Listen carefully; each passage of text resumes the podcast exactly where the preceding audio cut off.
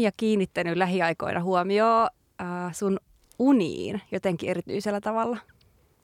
No mähän näen aina vilkkaita unia ja mä kyllä yleensä muistan ne aamuisin, mutta sitten jos mä en heti kerro niistä, niin sitten mä unohdan ne. Niin muistaisinkohan mä, mulla on yksi uni tästä, se on ehkä viime viikolta tai jotain, jonka mä muistan, mutta mä en aio kertoa kyllä sen sisällöstä. Tai se oli tosi outo. Tai no mä voin kertoa sen verran, että mä sain si- siinä unessa niinku kolmoset, mutta kaikilla oli eri niinku toinen vanhempi. Ja sitten sit siinä liittyi kaikkea draamaa. Siis musta tuntuu, että mä oon nähnyt tosi outoja unia lähiaikoina ja aika semmoisia jotenkin voimakkaita. Ja myös semmoisia, että mä muistan ne ehkä aika tarkkaan, kun mä herään, mutta sitten kyllä mä unohan ne. Totta kai, jos mä en kirjoita ylös. Ja siksi mun mielestä oli hauskaa, että mä törmäsin netissä tällaiseen InStyle-nimisessä verkkojulkaisussa julkaistuun tekstiin, äh, minkä otsikko on, että Why you're suddenly remembering your dreams in the morning.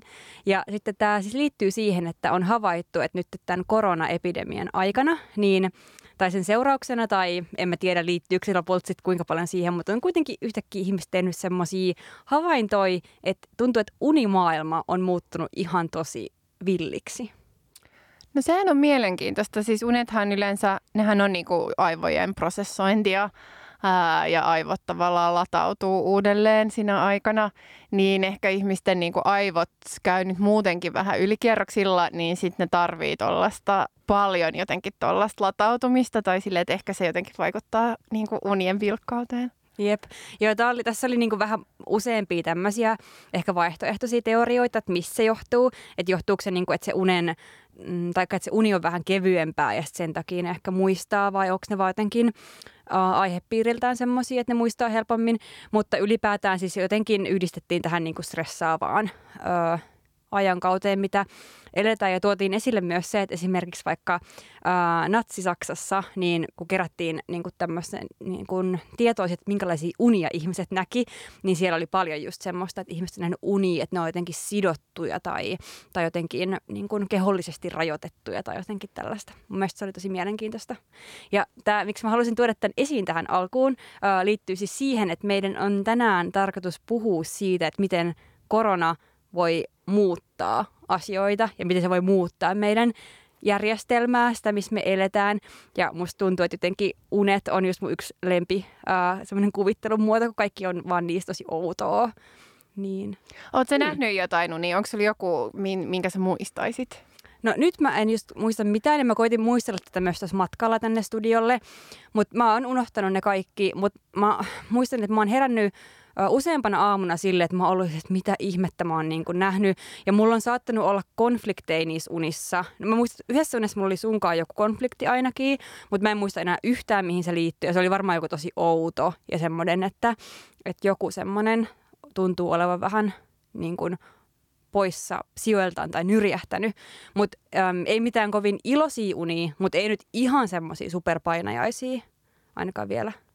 Joo, Joo, kyllä tuollaisia niin vilkkaita ja jotenkin, että sellainen tunnelma, että koko ajan on niin kuin vähän sille virittynyt tunnelma niissä unissa. Niin. Niin sen mä kyllä tunnistan. Joo, ja mä ajattelin, että nyt tämän inspiroimana, niin mä voisin yrittää alkaa taas pitää unipäiväkirjaa, että mä muistasin ne, koska ne vaan unohtuu niin helposti, vaikka silloin heti herättyä tuntuisikin siltä, että tämänhän nyt muistaa aina. Mm se hampaiden menettäminen, sehän on sellainen tota, ää, jotenkin tosi tavallinen uni tai sellainen, jos niinku puhutaan, et, ja, ja että se on jotain, ja nyt mä en edes muista, mitä se tarkoittaa. Siis se on läheisten menettämistä niin, tai kuolemaa. Kuolemaa, Joo. niin, niin mä muistaisin, mutta ja mä, mun mielestä oli hassu ää, jotenkin pitkään, koska mä en ollut koskaan nähnyt sellaista unta, mutta sitten joskus mä näin sellaista unta, ää, e, tosiaan, että ne hampaat hampaat lähti irti. Se oli mielenkiintoista. Mutta mulla on kyllä sellaisia toistuvia unia, että mä huomaan, että mä oon, ää, mä oon yhtäkkiä alasti jossain julkisessa paikassa. Tai silleen, että mulla ei ole tai ainakaan niinku tarpeeksi vaatteita päällä. Ja sitten siitä tulee jotenkin sellainen tosi, tosi outo outo jotenkin sellainen silleen, että mun pitää löytää joku peitto tai joku pyyhe tai jotain. Ja sitten on silleen, että no, tämä on kyllä nyt tosi outoa, että mä oon jotenkin tässä tilanteessa tälleen hirveän kuumottavaa. Se on sellainen toistava uni mulla. Mulla on useampi semmoinen mm, jotenkin epämiellyttävä toistuva uni. Yhdessä vaiheessa, se oli varmaan etenkin silloin, kun mä olin autokoulussa. Mä en osaa hirveän hyvin ajaa autoa, mutta mä näin just usein unta, että mä ajan autoa ja sitten mä koitan painaa jarrua, mutta se ei vaan pysähy, vaan se menee vaan jotenkin, että mä en pysy vaan yhtään niin kuin kontrollissa. Ja sitten se on tosi tyypillinen, että mä näen sellaista unta, että mä oon tehnyt jotain ihan peruuttamatonta, esim. Niin kuin tappanut jonkun, tai mä oon saanut lapsen ja unohtanut sen jonnekin. Uh, ja sitten mä niin kuin havahdun siihen siinä unessa ja mä oon sit, mitä mä oon tehnyt, että mä en voi enää perua tätä. Että et tämä on asia, mitä oikeasti ei saa enää tekemättömäksi. Ja se tunne vaan siitä, kun tajuaa, että on tehnyt jotain, mille ei kerta kaikkiaan voi tehdä mitään, niin se on niin hirveä, että vielä sydän tykyttää pitkään sen jälkeen, kun herää.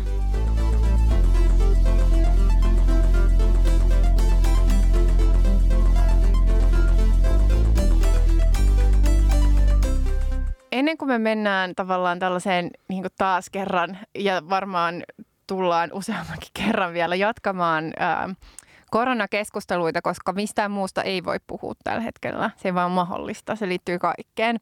Mutta mä ajattelen, että me ollaan kuitenkin, äh, tota, ei olla unohdettu näitä meidän podcastin toisia osioita, kuten esimerkiksi pilalla osio. Joo, nykyään tuntuu, että aika moni asia on pilalla. Ja sullahan oli tällainen pilailla havainto takataskussa. Muistatko? En. Mikä se oli? No, se oli... Et, Ai, oliko, no se niin. leikko, oliko siellä leikkokukat? Kyllä. Aivan. Hitto, joo, totta.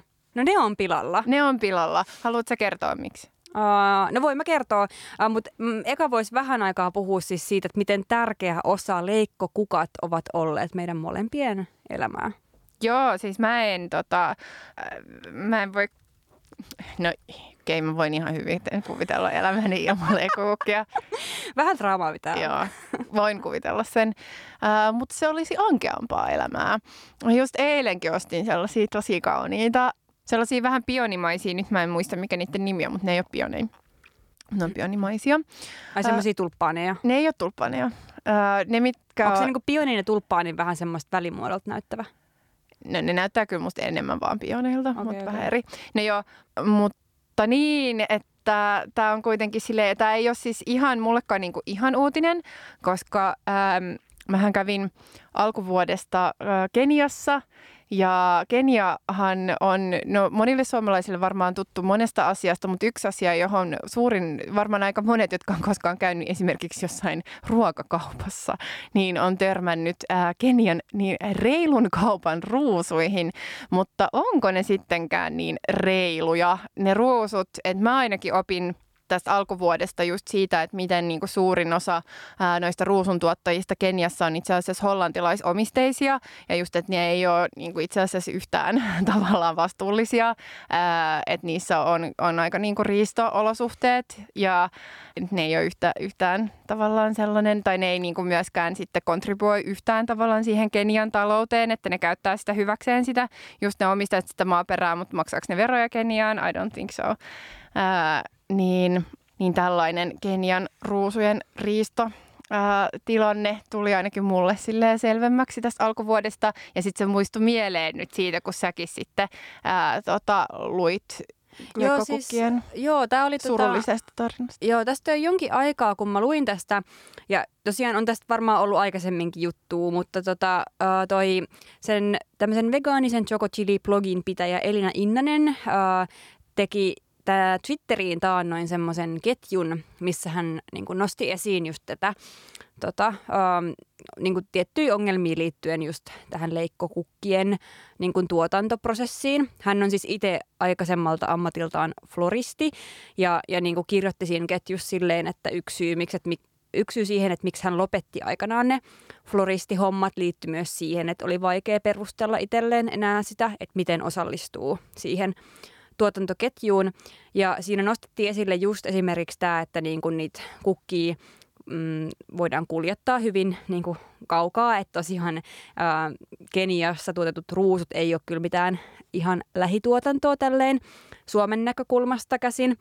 Sitten siihen liittyy myös se, että niin kun, äm, nämä leikkokukat kulkee usein just niin kuin Hollannissa tämmöisten niin kuin kukkahuutokauppojen välityksellä – minkä myötä myöskin monien kukkien alkuperä voi itse asiassa olla aika vaikea selvittää, koska ne tulee sinne tosi eri paikoista ja sitten siitä ne diilataan ää, niin kuin eteenpäin. Ja tästä aiheutuu myös paljon erittäin surullista asiaa, eli kukkahävikkiä. Eli voidaan heittää niin kuin rullakoittain niin kuin niitä ää, leikkokukkia roskiin, jos niistä ei saada tarpeeksi hyvää hintaa. Eli monenlaisia ongelmia, mitä tähän liittyy. Mutta ratkaisuna tässä on onneksi se, että, että tota, tietenkin on myös semmoisia kasveja ja kukkia, mitä voi tuottaa ihan silleen eettisesti ja ekologisesti, äm, joita totta kai voidaan tuottaa Suomessa myöskin, mutta sitten esim. viherkasvit, mitkä kuuluvat myös meidän suosikkiasioihimme maailmassa. Niin ne on kuitenkin vähän silleen kestävämpiä, että, että jos miettii sille leikkokukkia, että okei, ne on tosi ihania, mutta ne myös kyllä kuolee nopeasti. Sehän on myös niiden kauneus, mutta niin, että niistä ei niin pitkää iloa ole ja miettiä, että kuinka hitsin pitkiä ne on ne kuljetusprosessit, niin se on aika kurjaa. Joo.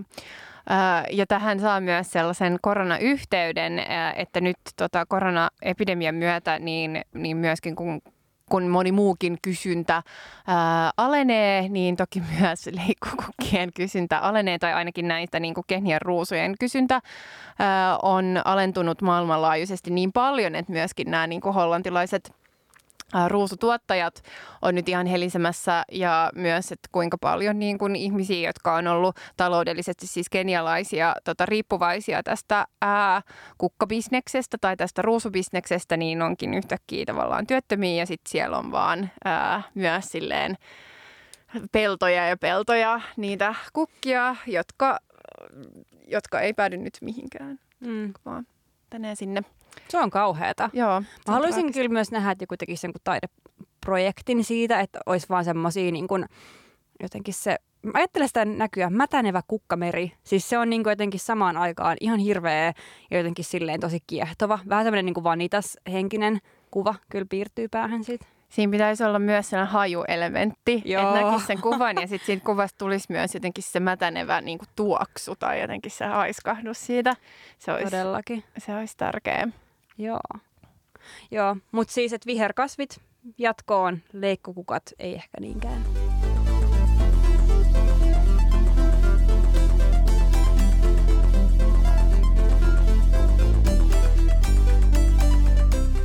Muistatko, kun me pari jaksoa sitten, tai niin, ei siitä ole ehkä enempää kuin, kuin pari jaksoa, niin, niin me toisteltiin taas tätä aika kliseistä fraasia, että on helpompi kuvitella maailmanloppu kuin kapitalismin loppu, tai että on yhtä vaikeaa kuvitella maailmanloppua kuin kapitalismin loppua, tai silleen, mutta tämä, tätä se on kyllä niin kulunut fraasi. Se on niin helvetin kulunut et, et voisi ottaa tavoitteeksi, ei enää koskaan tässä podcastissa. Niin, mutta antaa tämän olla nyt sitten viimeinen kerta, joo. koska mun mielestä tämän fraasin voi nyt haudata. Joo, joo, todellakin. Että et, et, et tämä korona on nyt niin kuin laittanut sille lopun ja pistänyt tämän hengiltä ja tämä ei siis enää päde, koska yhtäkkiä me ollaan nytkin sellaisessa tilanteessa, että me pystytään kuvittelemaan sekä maailman loppu että kapitalismin loppu mä sanoisin. Todellakin, joo. Mm.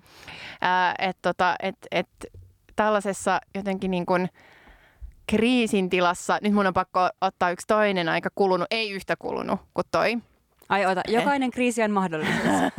ei, tämä ei ole ehkä itse asiassa niin mainstreamisti kulunut, äh, mutta mä oon kuunnellut aika paljon tällaisia tota, vasemmistolaisia podcasteja, jossa, jossa just analysoidaan koronaa ää, niin siinä pari kertaa olen nyt kuullut tämän tota, italialaisen filosofi ää, Antonio Gramscin ää, kuvaus kriisistä, että kriisi on aikaa, jossa niin kun, ää, vanha maailma kuolee, mutta uusi ei voi vielä syntyä. Ää, niin, niin jotenkin, että me nyt ollaan... Ää, ollaan just siinä tilassa, jossa sen uuden, se uusi, joka ei ole vielä syntynyt, niin se voi olla joko se maailman loppu tai se kapitalismin loppu. Mm. Niin, no mutta tota, mitä merkkejä on nyt näkynyt ilmassa? Mä ainakin bongannut joitain kansainvälisiä esimerkkejä, mutta mä tiedän, että kun sä, sä seuraat mua niin paljon huolellisemmin tätä niin kuin koronan aiheuttamia niin kuin politiikka, ää, taikka miten mä sanon, siis koronan politiikkaseurauksia, niin tota, sano joku top kolme jos pitäisi nyt sanoa, että mitkä olisi merkkejä siitä, että kapitalismi on menossa viemäristä alas? No siis ensimmäiset merkit siitä, että kapitalismi, tai ei ensimmäiset merkit, mutta sellaiset tavallaan milestones olihan kyllä jo, jo tota viime syksynä, kun Financial Times ääkin, kin tota uutisoi, että nyt kapitalismi pitää miettiä uudelleen. Että ne ei ehkä niinku ollut silleen, että nyt loppu, mutta nyt se pitää miettiä uudelleen. Että ehkä just tällainen jenkkityylinen niin kuin superriistakapitalismi tai tosi niin kuin luokkaistunut kapitalismi, joka tuottaa tosiaan niin kuin sellaisen – ihan uskomattoman vaurauden keskittymän ihan sille niin kuin, ää, 0,01 prosentille, niin että et sen, sen tavallaan tähti on jo ollut niin, tota, sammumassa jo niin kuin ennen tätä koronakriisiä siinä mielessä, että siitä on tullut paljon mainstreamimpää ää, ja ylipäätänsä myöskin tällaiset niin kuin oikeistolaisemmat talousmediat, kuten joku Financial Timeskin on silleen, että no joo, et ehkä tätä pitää vähän miettiä uudelleen, ähm, mutta tämä lyhyen aikavälin, koska eihän tätä nyt kuitenkaan ole, vaikka se on alkuvuodesta jo kansainvälisesti alkanut, niin nämä eurooppalaiset ehkä suurimmat vaikutukset, niin niiden keskellä ollaan eletty nyt sellainen niin kuin kuukausi. Niin, niin että näin lyhyessä ajassa pystyy kuitenkin tavallaan niin massiivinen jä, järjestelmällinen jotenkin tällainen ää, kyseenalaistaminen ja kaoottisuus syntyy siitä, että, että yhtäkkiä se – että ihmiset joutuu olemaan niin kuin poissa niiden tavallisista rutiineista myös niin kuin siis just, että, että vaikuttaa ää, toimeentuloon ja vaikuttaa niin kuin kulutustottumuksiin, että koko vitun maailma kaatuu. Että maailma mm. kaatuu siitä, että tämä niin kuin järjestelmä ei kestä sitä, että me, että me ollaan niin kuin 1-2-3 kuukautta ilman tällaista niin kuin jatkuvaa ää, tota, kulutusympyrää. Että kyllähän ihmiset siis edelleen kuluttaa – että ihmiset käy niin kuin ruokakaupoissa, ne käy niin kuin, tavallaan saa niiden niin kuin perustarpeet tyydytettyä kuitenkin. Suurin osa, että me ei niin kuin tällä hetkellä kuitenkaan, me ei olla missään ruokakriisissä, me ei ole niin kuin vesi ei ole loppumassa. Ei ole pula-aika. niin, ei ole nälkävuodet. niin, tota, Mutta kuitenkin niin tämä, että tämä järjestelmä ei kerta kaikkiaan kestä sitä, että me ei osteta kaikenlaista niin kuin muoviroskaa. Ja siis no judgment, mäkin ostan aika paljon muoviroskaa, mutta, mutta ylipäänsä niin kuin systemaattisesti jätetään sitä ostamatta, niin saa niin kuin sellaisia seurauksia, että me nyt jo puhutaan siitä, että tuleeko tästä uusi kymmenen vuoden vaikka lama. Ähm, siitä niin kuin seurauksena jotenkin tästä tilanteesta, niin, niin se, että ihmiset on niin kuin alkanut mun mielestä puhua tästä kuitenkin vähän eri tavalla. Että kun se aikaisempi eetos on ollut sellainen, ja kyllähän niin kuin just joku tota, jo meidän valtiovarainministeri Kulmuni uhoaa niin kuin leikkauslistoja jossain Hesarissa, mutta, mutta mun mielestä se yleisempi niin kuin jotenkin ilmapiiri ei ole se, että nyt pitää vaan kiristää ja leikata ja, ja jotenkin saada niin kuin kapitalismi as usual takas rattailleen, vaan se on enemmän se silleen, että, että ei helvetti, että eihän me voida niin kuin ylläpitää, tai siis että tätä järjestelmää pitää muuttaa jotenkin, että pitää muuttaa myös niitä rakenteita, eikä vaan niin kuin korjata tämän jälkiä. Ää, ja tota, että et mä sanoisin, että niin kuin yksi tavallaan top-havainto ei ole mikään vaan sellainen joku yksi konkreettinen, vaan se on ylipäätänsä tällainen niin kuin bubbling under, miten tästä puhutaan, miten niin kuin ylipäätänsä sille käsitellään tätä tämänhetkistä kriisiä ja tätä niin kuin talousaspektia, joka mun mielestä eroaa kyllä, kyllä tästä niin kuin 2008 ää, talouskriisin jälkeisestä puheesta etenkin niin kuin Euroopassa, että et ei ole nyt enää niin kuin tällaista austerity talouskurin manaamista, vaan on paljon enemmän tällaista elvytyspuhetta. No sitten meillä on Espanjan hallitus, joka on ilmoittanut, että ne ottaa perustulon käyttöön. Se on tosi konkreettinen.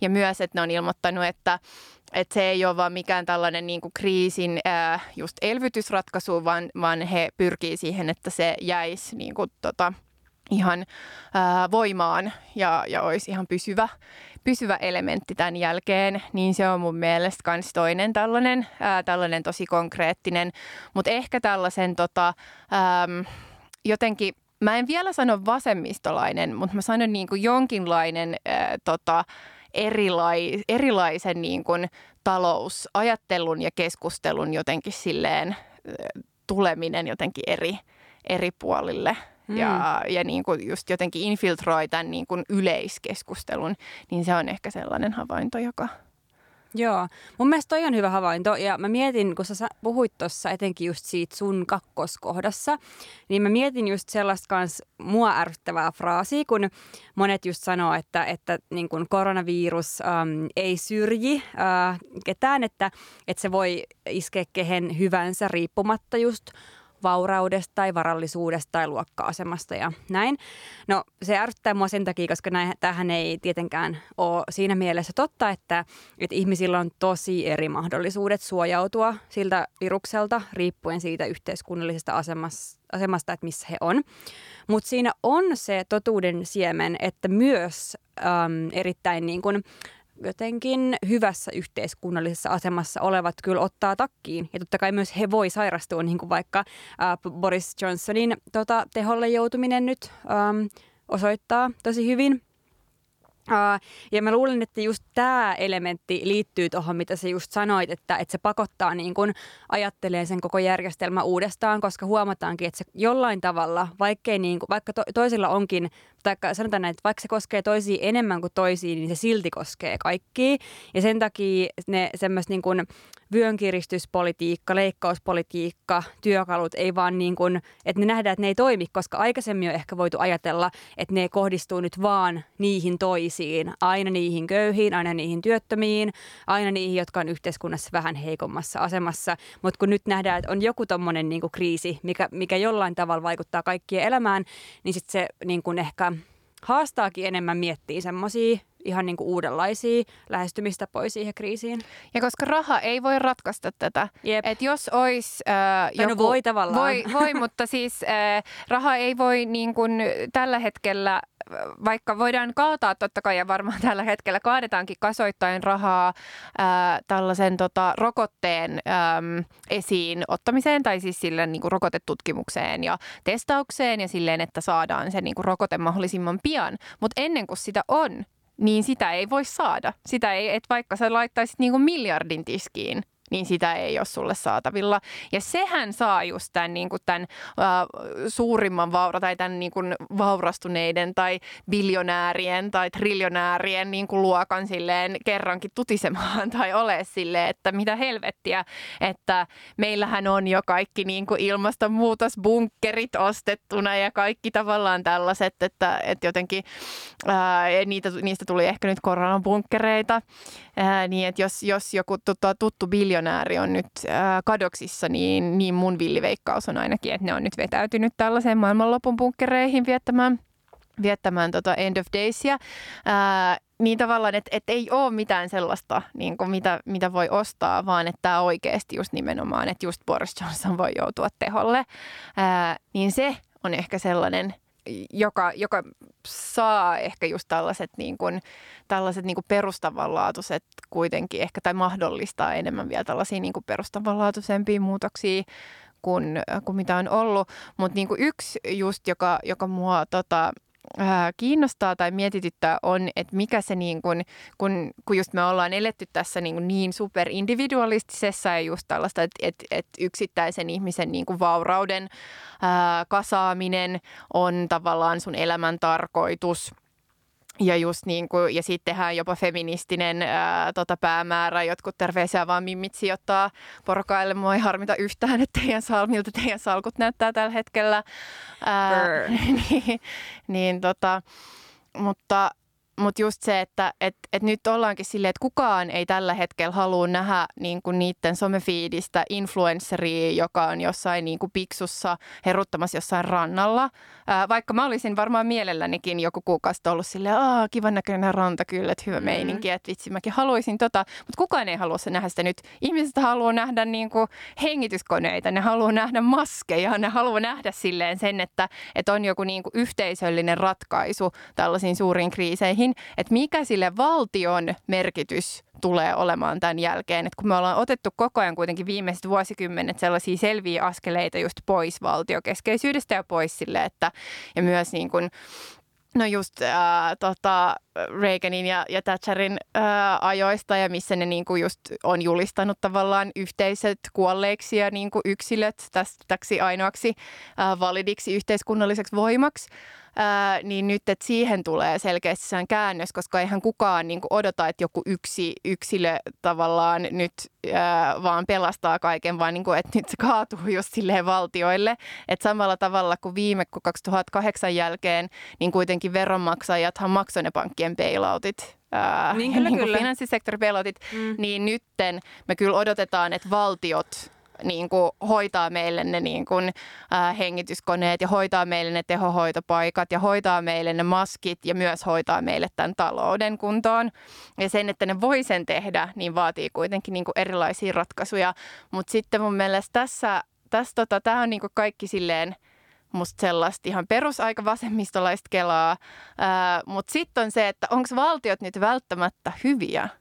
Tai Mm. silleen, että, että just tämä niinku valtio, että että se ei, että musta niinku ehkä tämä on se, että että se ajatus siitä, että jos me nyt vaan siirrytään enemmän valtiokeskeisiksi, niin se olisi jotenkin sellainen ratkaisu, mutta tavallaan, että et eihän se ole sinänsä, että et valtiokapitalismi on kuitenkin myös niin kuin mahdollisuus ja voi nähdä tavallaan sellaisen liittouman siinä, että kun viime vuosikymmeninä myös niin kuin erilaiset tällaiset tech-yritykset niin niiden valta on kasvanut aivan ää, valtavasti ja nehän on kuin pieniä valtioita ää, tota, varallisuudeltaan. Ja, ja, ja tota, kun kaikki siis Googlet, Facebookit, ää, tota, Amazonit ja niin edespäin, niin, niin sitten niin kuin niiden ja sille valtioiden tällainen unholy alliance, joka on sille asia, jonka mä joka on yksi tällainen ehkä niin kuin ennustus tai tällainen sille, että mihin suuntaan mä näen, että voisi mennä. Ja siis se ei ole välttämättä yhtään mikään hyvä suunta, mutta just mm, silleen, joo, että, joo, joo. ää, et tota, et niillä on tavallaan se kaikki varallisuus ja myös näillä tech-yrityksillä Ja on myös se. tieto. Niin, Ja nimenomaan. se on tosi pelottavaa. Jep, koska tästä seuraava askelhan on nyt, että meidän pitää alkaa valvomaan, että kenellä on, se, niin kuin, kenellä on tartuntoja, kenen kanssa ne käy, niin kuin on kanssakäymisissä, missä ne liikkuu. Ja siis silleen se, että, että otetaan tavallaan se valtion niin kuin väkivaltamonopoli ja naitetaan se yhteen tavallaan tällaisten niin kuin suurten tech-yritysten tavallaan tietojen kanssa. Niin tämä on, on sellainen kombo, josta, joo, niin, jota niin. seuraan vähän silleen Niin, mutta siis tähän liittyy niinku tavallaan tosi olennaisesti niinku just nämä keskustelut siitä, että mikä on just se vaikka tämmöisen niinku, ä, poikkeuslain rooli, miten se rikkoo ä, tai pu- puuttuu yksilön vapauksiin, mitkä on kuitenkin silleen monella tavalla keskeinen osa silleen meidän arkea ollut aina tähän päivään saakka, että voidaan liikkua vapaasti ja muuta. Ja sehän on aina tasapainottelu just sen kanssa, että et niin kun, et, et jotta ihmisiä voidaan kontrolloida, ää, niin sit si, niin kun pitää puuttua jollakin tavalla niihin niin kun vapausoikeuksiin. Ja kyllä just vaikka Kiina on esimerkki siis siitä, että okei, että ne pystyy hoitamaan sen homman aika tehokkaasti, mutta vähän just silleen alive, but at what cost tyyppinen niin kuin juttu, että niin. Mutta sitten toisaalta jos miettii taas tämän niin jenkkei just, että mistä taas käy niin kuin ilmi just se, että niin kuin, äm, että kun siellä ei ole ollut just mitään semmoisia niin kuin julkisesti tuotettuja palveluita niin kuin sillä tasolla, että ne pystyisi vaikka turvaamaan ihmisten terveydenhuollon siellä, niin se on johtanut ihan järkyttäviin lopputuloksiin nyt tämän koronakriisin seurauksena. Joo, ja tulee, se, se tulee niin kuin vaan jatkumaan, että, että tota siellä, ei ole, siellä ei ole pahinta vielä nähtykään.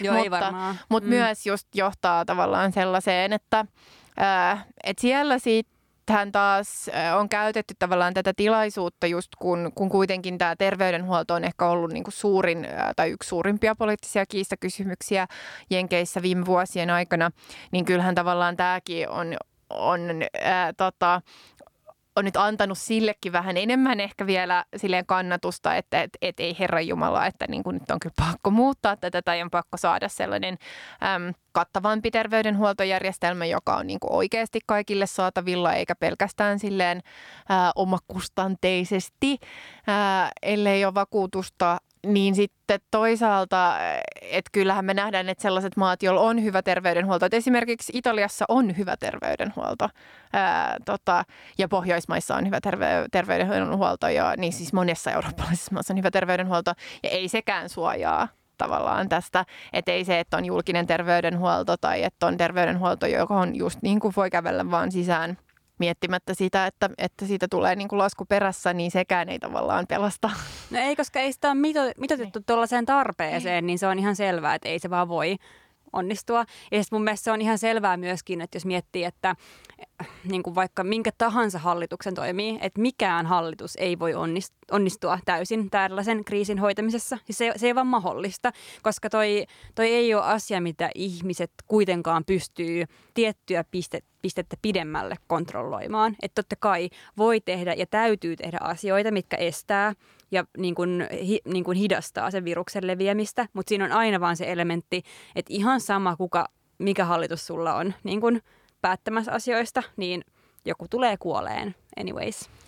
Mutta sitten sellainen asia, johon voi vaikuttaa, on kyllä se, että, että minkälaisella perustalla tai tavallaan, että minkälaiseen niin kuin ajatukseen ää, vaikka valmistelu tai varustus ää, nojaa. Että kuitenkin meillä on niin kuin julkisella puolella ää, just viimeisen vuosikymmenen aikana menty aika kovaa tällaiseen lean-ajatteluun, jossa nimenomaan slimmataan vaan kaikki turha pois niin, että pelkästään se niin kuin tekemisen ydin jää jäljelle, mutta kaikki turha hallinto niin kuin otetaan pois ja kaikki, mikä voidaan ulkoistaa, niin ulkoistetaan. Ja, ja yhtäkkiä ollaankin sellaisessa tilanteessa, että kaikki se tavallaan vähän turha niin kuin, ää, ryönä, joka olisi ollut ihan hyvä, että olisi ollut kaapissa kuten esimerkiksi vaikka tällaisia maskeja, ää, niin se tuleekin tarpeeseen. Että se ei ollutkaan vaan ryönää, joka oli jossain niin kuin silleen – tiellä ja, ja turhaa, joka piti niin kuin polttaa, koska, koska ei tarvita niin kuin tällaista kaikkea ää, nurkissa olevaa. Että just tämä liin-ajatteluhan on niin kuin täysin vastakohta tällaiseen tavallaan pahimpaan valmistautumiseen. Että se liinhän on pelkästään just se, että me tehdään ja me ollaan varmistauduttu ainoastaan tähän, niin kuin mitä me nyt tehdään ja me tehdään se mahdollisimman tehokkaasti ja pienillä resursseilla.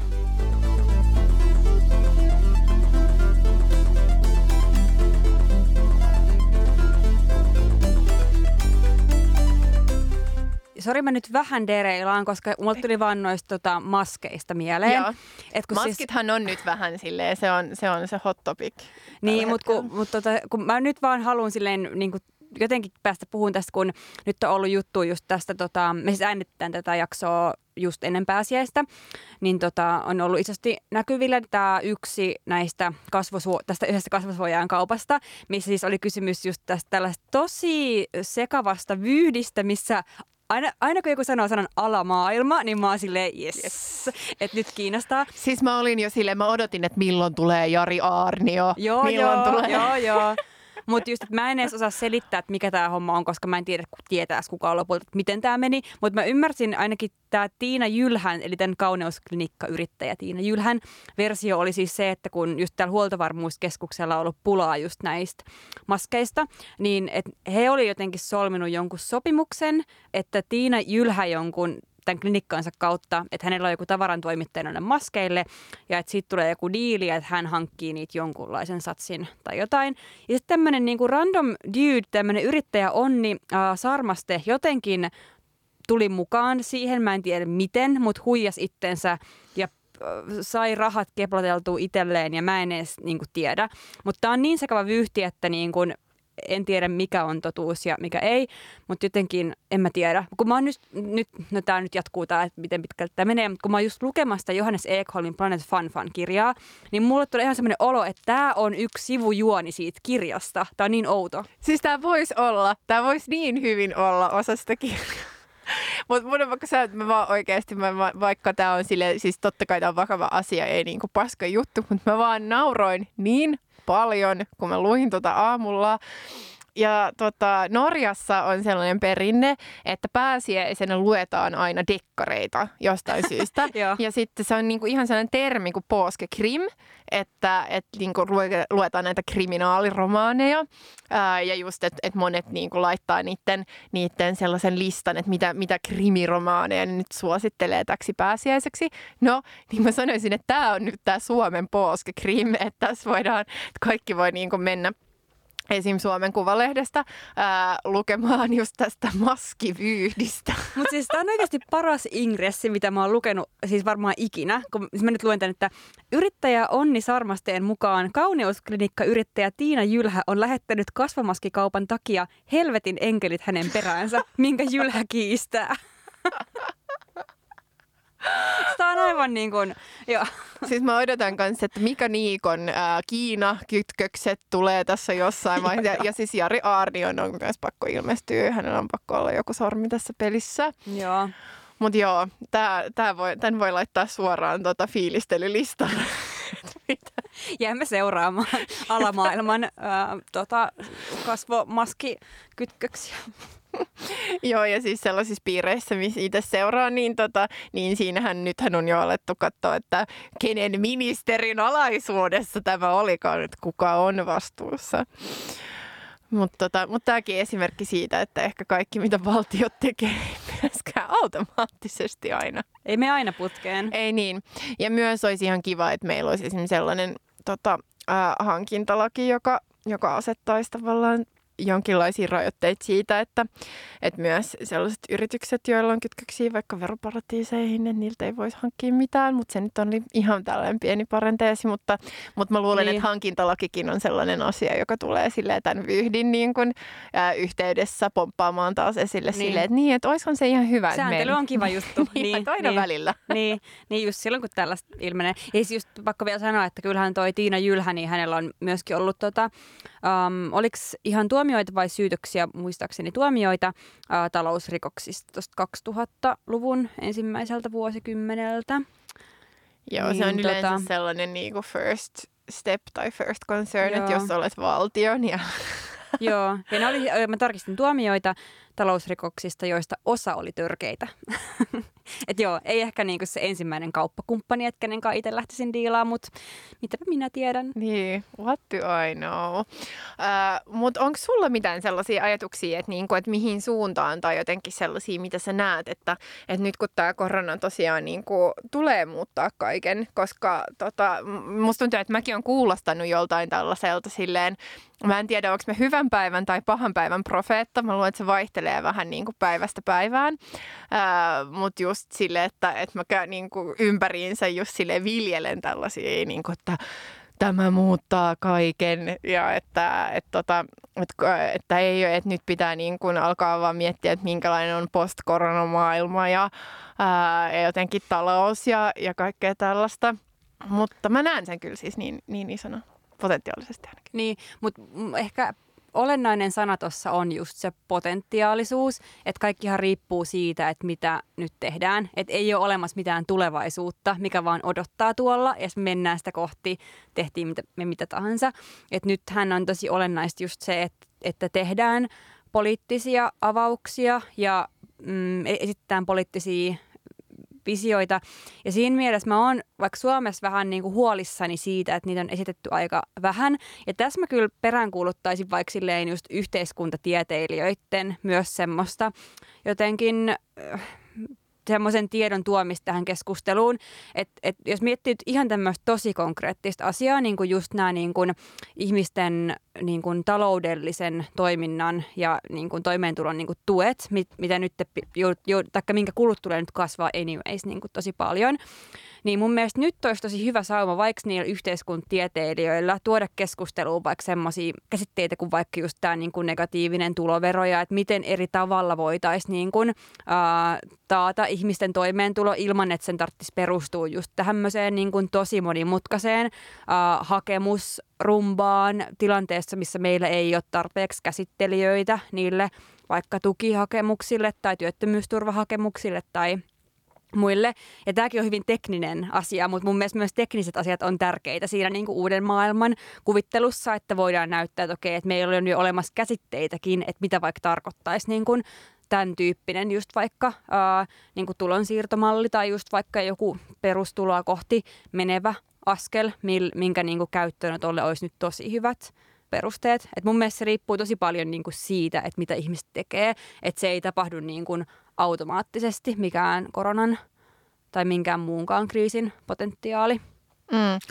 Joo, mä lisäisin tuohon jo siis perustulo Ää, sitten tota, nyt tässä olisi, kun, kun monet taas jää tietyllä lailla toimettomaksi tai asioita tota, ää, monet tulee menee konkurssiin, niin myös työajan lyhentäminen, joka saattaa, tai joka no, toisi ehkä enemmän hyvinvointia niille työntekijöille, jotka niin on töissä, mutta myös lisää työpaikkojen määrää olisi niin toinen, toinen tällainen, niin just kaikki, kaikki tällaiset karenssit ja tällaiset, jotka nyt on niin kuin myöskin väliaikaisesti poistettu, ää, niin saisi jäädä pois. Ää, ei, et, et kaikki, kaikki karenssit helvettiin. Sitten voitaisiin aloittaa tällainen niin kuin kansallistamisohjelma ää, ja tota, päätyy siis siihen, että esimerkiksi kansallistetaan kaikki terveydenhuolto että ei tarvitse olla mitään joo, yksityisterveydenhuoltoa. Hei hei. Ja myöskin sen myötä, no nyt on varmaan, eikö nyt ollut aloitettukin vähän, että omaa tuotantoa vaikka jos näissä suojavarusteissa, mutta tämän kauttahan voitaisiin myöskin silleen luoda uusia työpaikkoja, että tuotaisiin niin sitä tuotantoa vaikka tällaisissa tarvikkeissa myös takaisin.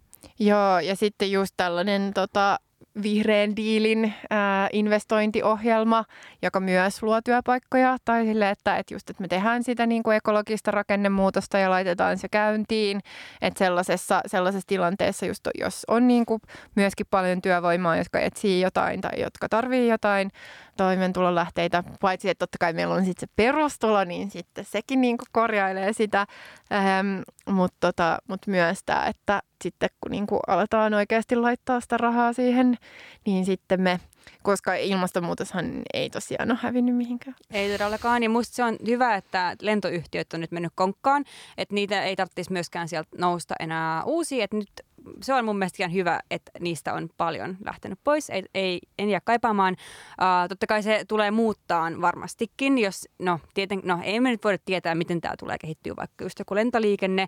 Ja totta kai lentoyhtiöt on pakko olla olemassa, että eihän esimerkiksi nyt Suomesta pääse hirveästi liikkumaan kovin hyvin ilman niitä lentokoneita. Että tämä nyt ei ole mikään semmoinen, että käperrytään vaan omien rajojen sisälle tyyppinen kommentti, vaan just siis se, että niin kun että et, et tämä voi niin kun, uh, olla askel myös siihen suuntaan, että oikeasti mietitään, että onko se matkustelu oikeasti välttämätöntä kaikissa tilanteissa. Voisiko sitä vähentää ja vähentää jopa niin kuin radikaalisti ja just sillä tavalla vähentää, että se ei niin kuin tarkoittaisi, että pitäisi luopua kokonaan. Että sen ei tarkoittaa just sitä, että niin kuin nyt tästä ikuisuuteen jokainen pysyy siinä paikalla, missä niin kuin, mihin on syntynyt ja niin kuin lähiyhteisöt vaan kukoistaa ja kaikkea muuta tällaista, mikä voi olla myös superahdistavaa. Mutta vaan, että et ne jotenkin vaan myllerrettäisi tosi perusteellisesti ne käytännöt.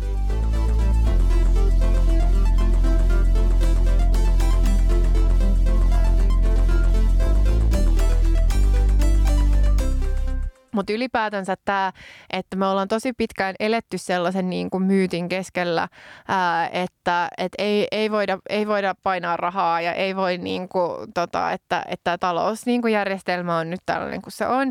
Ja sitten yhtäkkiä, oho, ollaankin tällaisessa kriisissä ja sitten laitetaankin seteli, setelipainot niin kuin, ää, tota, vitosvaihteelle.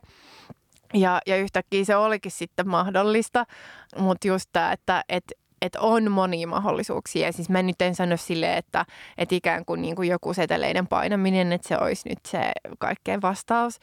Mutta just tämä, että, että tietyllä lailla mä uskon kyllä, että, että että sitten tällaisena niin kuin ehkä vähän dystooppisena tota, näkökulmana, niin just, että tietyllä lailla tulee äh, ehkä vaikuttaa silleen, että, että just tulee vähän enemmän sellaisesta, sellaista niin kuin nationalistista käpertymistä, mutta sitten toisaalta tai silleen, että, että nyttenkin kuitenkin rajat on kiinni niin kuin suurimmassa tai aika isossa osassa ää, tuota Euroopan maita – niin, ja sitten tulee niin sellainen ehkä kaipuu tavallaan sellaisen, että meidän pitää saada järjestetty kaikki yksin, että in the end niin kuin me ollaan kaikki maat vaan yksin, ja että nyt meidän pitää saada niin kuin kaikki ruoantuotanto ja kaikki jotenkin, että se on musta hyvä siis, että on tällaista huoltovarmuuskeskustelua ja että meillä on niin kuin omaa tuotantoa, mutta ei, ei kuitenkaan ehkä tarvitse ihan tavallaan lähteä siihen, että ikään kuin, niin ää, ei voisi kansainvälisesti vieläkin järjestää tavallaan monia asioita ja just niin kuin käydä kauppaa tai just tuottaa asioita jossain, jos niitä on järkevä tuottaa.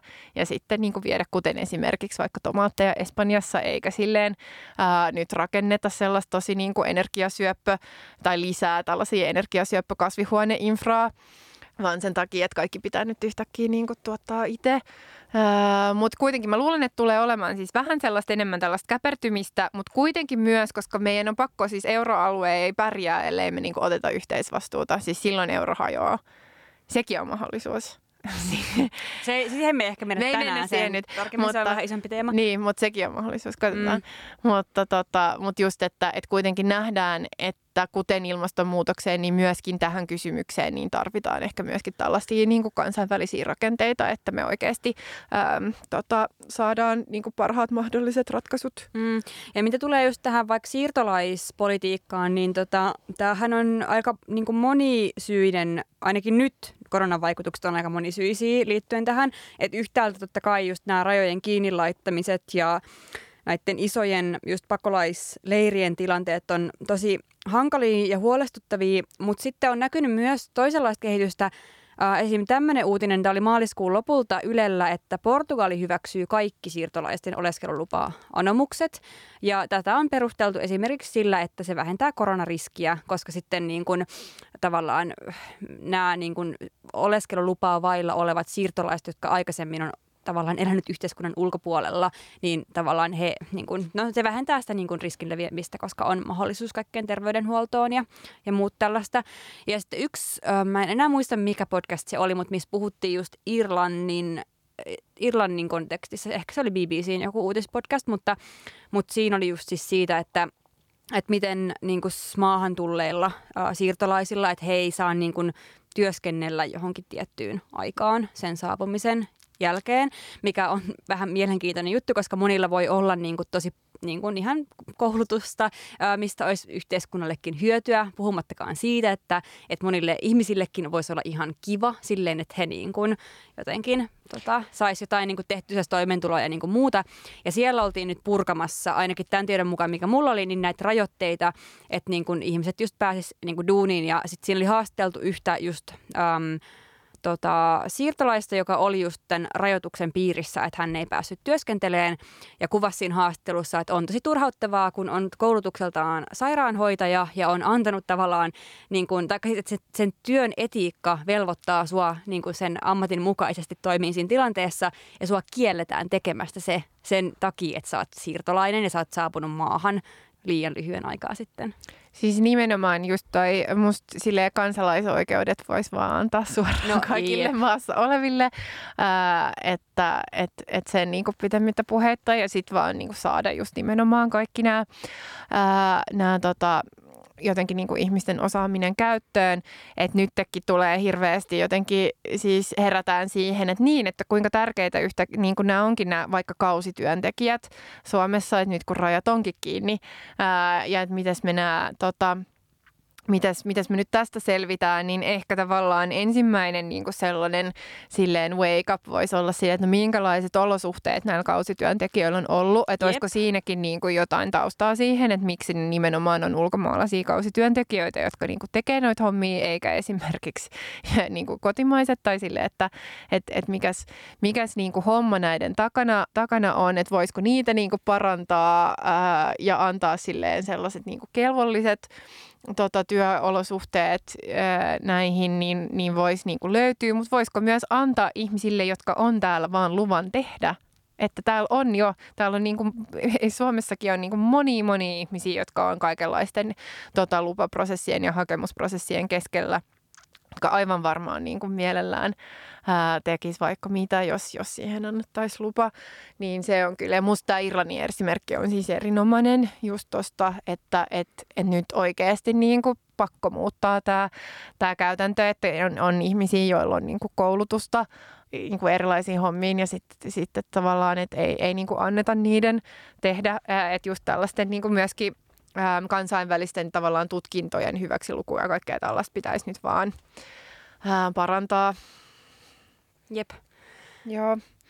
Mutta ehkä silleen tota, yhteenvetona niin, että et, et jotenkin kuten, kuten tämä Gramsin kliseinen ää, kriisi, ää, tota, tai mä en tiedä onko se vielä kliseinen, mutta se on kuitenkin runsaasti käytetty. On, on. Niin, äh, niin, niin just me ollaan kuitenkin sellaisesta, tai niin kuin odotetaan sellaista jotenkin maailmaa, joka ei ole vielä syntynyt, niin tässä niin kuin on just ehkä se muutos tai se potentiaali tai se, se silleen liikkuminen on se ainoa, niin kuin mistä me voidaan olla varmoja, mutta me ei tiedetä, että mihin suuntaan se menee.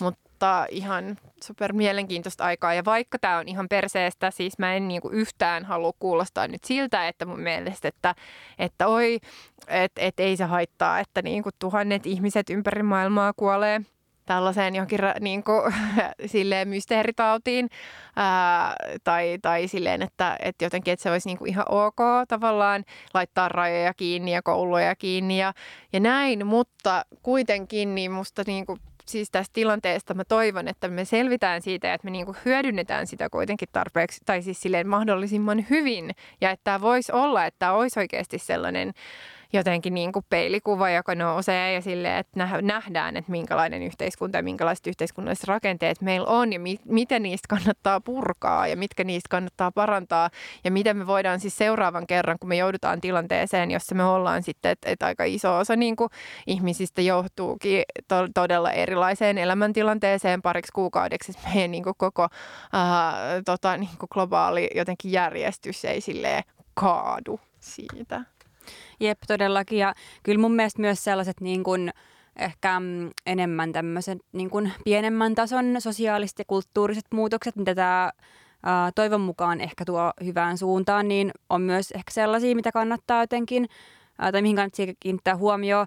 Me puhuttiin viime jaksossa jotenkin siitä, että, että monet etenkin just tämän kriisin ihan alkuvaiheessa tuntuu olevan vähän pahalla päällä ja silleen jotenkin hermot kireällä ja muuta.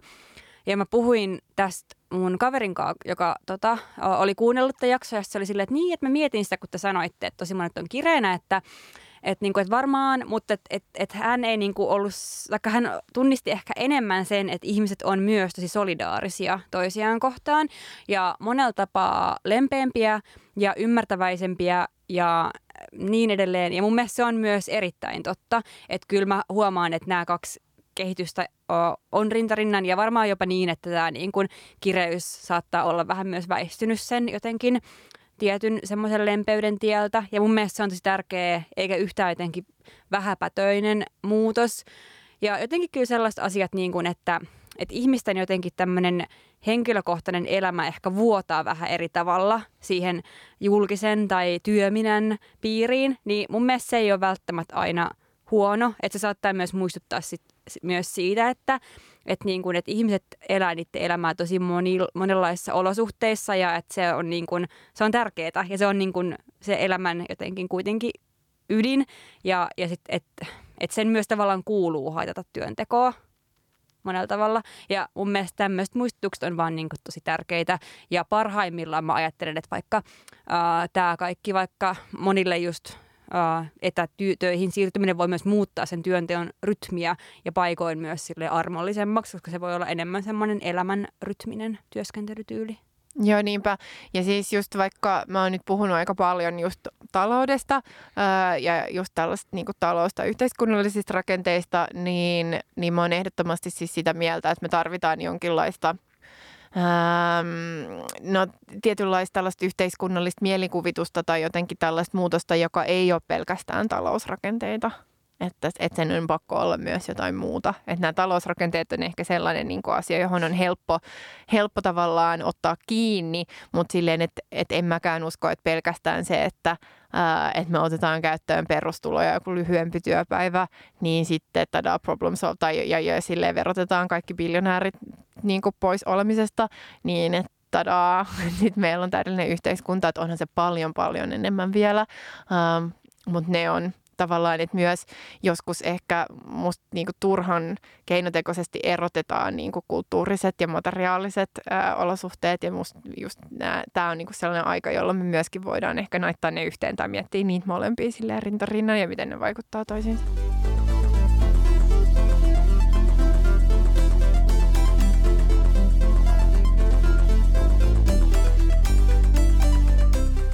Tota, mennäänkö semmoiseen fiilistelysuositusosioon?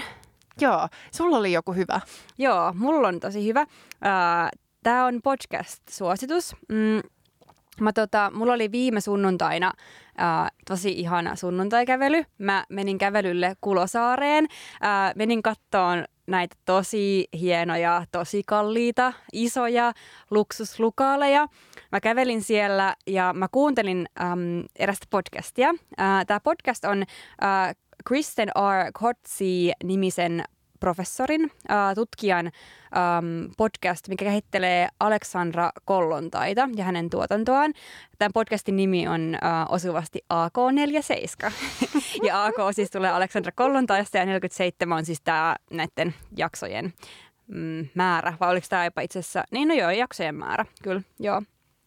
Ja hän siis käsittelee tässä um, edes mennyttä tota, venäläistä marksilaista kirjailijaa, feministiä ja diplomaattia Aleksandra Kollontaita, joka tota, uh, uh, oli aika kovan luokan um, sosialisti ja kommunisti uh, Neuvostoliitossa aikanaan.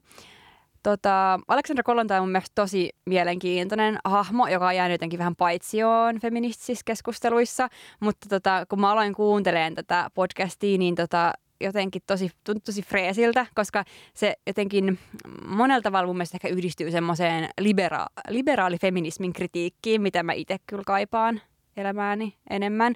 Et esim. vaikka Alexandra tai vaikka hän kirjoitti just paljon tota, äm, niin kuin feminismiin liittyvistä kysymyksistä, mutta hän ei suostunut kutsua itseänsä feministiksi, koska tota, hän yhdisti feminismin niin, niin kuin vahvasti tämmöiseen liberaalifeministiseen politiikkaan ja hän ei marksilaisena tietenkään ollut osa sitä.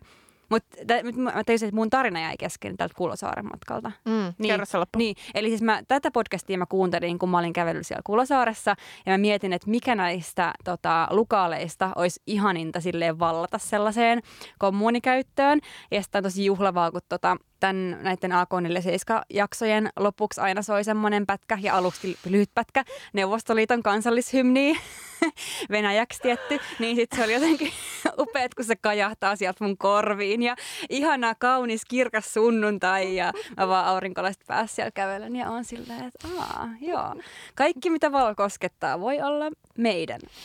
um, samaan aikaan, kun sä olit tuolla tolla sun niin kun, tota, vaelluksella, niin mä olin gigantis ostamassa telkkari. No, mutta mä oon myös nauttinut siitä telkkarista. Herran Jumala, se on iso ostin niin ison telkkarin, siis mua hävettää. Tai ei mua enää, nyt mä itse asiassa tykkää siitä, mutta mua hävetti kyllä ihan sikana, kun mä toin sen kotiin. Mutta joo, eli tässä silleen, että jos ihmiset oikeasti ajattelee, että mä luulen olevani jotenkin muita parempi, kun mä paasaan tavallaan tästä jostain niin kuin turhuuksien ostamisesta tai jotenkin jostain ää, muoviroskan niin kun, ää, tota, turhuudesta, niin minä en ole ketään muuta parempi, olen ihan samanlainen. Ää, tota, ja mä halusin telkkarin ja mä ostin sen. Niin joo, mä oon miettinyt pidemmän aikaa, että mä, halusin tel- että mä haluaisin telkkaria ja tota, sitten mm, nyt tämä koronatilanne ehkä oli jotenkin sellainen katalysaattori, että mä olin silleen, että nyt et nyt, kun mulla on muutenkin silleen, mulla on pelkästään mun työläppäri ja sen tota, Resolute tai silleen sen niin kuin screen, siltä ei ole hirveän mukava ää, katsoa kaikkia sarjoja ja sitten kun, kun haluaa katsoa kaikkea kuitenkin, Ää, niin, tota, niin nyt, nyt olin silleen, että nyt mä, nyt mä vaan ostan sen ja ostin. Ja Tämä on jotenkin hassu fiilistely, mutta mun on nyt vaan pakko olla silleen, että mitäs mä oon tässä viime päivät tehnyt sitten. Mä oon toki katsonut sitä telkkaria ja mitä mä olen katsonut? Mä oon katsonut Tiger Kings. tota, Netflix-dokkarisarjaa. Ja sehän on kyllä mielenkiintoinen, että jos niin kuin tulee, jos on sellainen niin korona yliannostus tällä hetkellä, jos niin kuin koko maailma ja aivot ja jotenkin kaikki ympäristö on pelkkää koronaa, niin sit voi kyllä laittaa sen Tiger Kingsin päälle ja, ja sit sukeltaa kuule ihan erilaiseen maailmaan hetkeksi, että et tota, e, siinä heti alkuun oppii, että Jenkeissä on enemmän ää, tota, tiikereitä niin kuin, ta, ää, Tällä, vangittuina. Niin, vangittuina kuin mitä on luonnossa koko maailmassa yep. o- olemassa ylipäätään. Ja, ja että on aika paljon ihan yksityishenkilöitä, ketkä omistaa tiikereitä ja, ja muita isoja kissapetoja. Joo, ja jotka siis myös tota, sitten, mikä on breeding, että ne niinku... Uh... Mm, niinku, tota, mikä se sana on? Et Siis jalostaa saa- niitä. Niin, mutta kun ei niinku muuta niitä silleen, Niin. mutta kun jalostaa kuulostaa Niin jotenkin siltä, että joo. ne niinku muuttaisi niitä. Siitä. Siittää, niin. Että siittää niitä tiikereitä. Hyi yäk, nyt toi kuulostaa vasta siltä. Joo. No anyway, mutta se on ihan crazy, että okei, että tämä on nyt tämä seuraava Krim, jonka te voitte nyt pääsiäiseksi ottaa. Et ensimmäinen oli tämä niinku Suomen maskivyyhti ja mitä, mitä niinku siinä on tapahtunut, niin selvittäkää sitä. Ja sitten toinen, mitä voitte katsoa, on tämä Tiger Kings, koska siinä plot thickens. Et se, ei ole, se ei ole pelkkää tiikereitä. Et siinä on tiikereitä, siinä on murhaa, siinä on huumeita, siinä on niinku kaikki. kulttia, kaikkea. Mutta siis mun täytyy kyllä sanoa, että tota, se eka jakso oli mulle aika paha. Että kun mähän, no kun, no, et mulle eläinten oikeudet on siis tärkeitä. Ja siis niin kun mun sy- syyt vaikka olla niin kun vegaanisella ruokavaliolla ei ole puhtaasti ympäristöllisiä, vaan ne liittyy kyllä pitkälti siihen, että et, et niin kun jokaisella elävällä luontokappaleella on kyllä niin kun oikeus elämään eikä tulla syödyksi tai muuta. Ää, ja se eka jakso on tai oli ainakin mulle tosi raskasta katsottavaa, että kun, kun siinä on niin paljon niin kuin niitä eläimiä vaan vangittuina ja, ja että ne on niille ihmisille niin jotenkin niiden egon jatkeita. Ja niin kun, vaikka ne on näennäisesti just se, että rakastan eläimiä, mutta ne rakastaa niitä ehkä samalla tavalla kuin jotkut niin kun patriarkaaliset kusipäät on sanonut, että Aa, rakastan vaimoani ja sitten niin kuin hakkaa sitä tyyliin. No okei, ei ne ole väkivaltaisia tiettävästi eläimiä kohtaan sillä tavalla, että löys niitä tai mitään tämmöistä, mutta siis se on vaan, siis jos... Se valtasuhde, se, se, va- se on ihan valtasuhde hirveä. on siinä. Ja että jos, niin. jos on semmoinen ihminen, joka ei vaan, niin kun, tai jolle tekee pahaa nähdä eläimiä vangittuna, niin sitten se voi olla aika niin raju katsottavaa. Ja mä en esim. silloin, mä katsoin yhden jakson, sitten kakkosjaksoa sä ja tota, toinen asukki katsoi, ja sitten mä olin se, että mä teen tota palapeli tuossa vieressä ja vähän kuuntelen, mutta mä en nyt pysty. Ja sitten kolmannen mä katsoin taas. Joo, eli meillä on vielä neljä jaksoa jäljellä, koska tätä minidokkarisarjaa on siis seitsemän jaksoa, niin siitä vaan ää, tota, siitä on pääsiäiseksi puuhaa. Jep. Paitsi, että mä luulen, että kukaan ei tule kuulemaan tätä jaksoa ennen No pääsiäistä. se on kyllä totta. No on näin jälkivinkki. Ja koska nyt ollaan muutenkin vähän päivistä ehkä sekaisin, niin tota, No todellakin, ihan sekaisin. Jep. No Joo. mut, hei, kiitos kun kuuntelitte taas. Ja, ja taas muistutus, että, että tota, laittakaa meidän Instagram-seurantaa, jos teillä ei ole, koska Insta-live varmaan tulee taas jossain vaiheessa, koska me tosiaan ollaan koronakämppiksiä ja tota, me aina välillä tehdään näitä Insta-live-juttui. Ja nyt meillä on tulossa ihan sikahyvä Insta-live. Pitäisikö meidän kertoa siitä? Kerro. Niin, koska tämä oli siis kuulijatoive, kun meillä on ollut tämmöisiä omaa luokkaa päiväkahveja. Niin yksi, siis tämän takia mä tykkään meidän kuulijoista vaan ihan sikan, koska tämä tuli kuulijatoiveena, että voisiko olla omaa luokkaa päiväkännit. Ja me oltiin silleen, että yes, please. Kyllä käy. Se tä- sopii. Joo, tämmöinen on tulossa. Alko on vielä auki. On, on vielä hetken aikaa.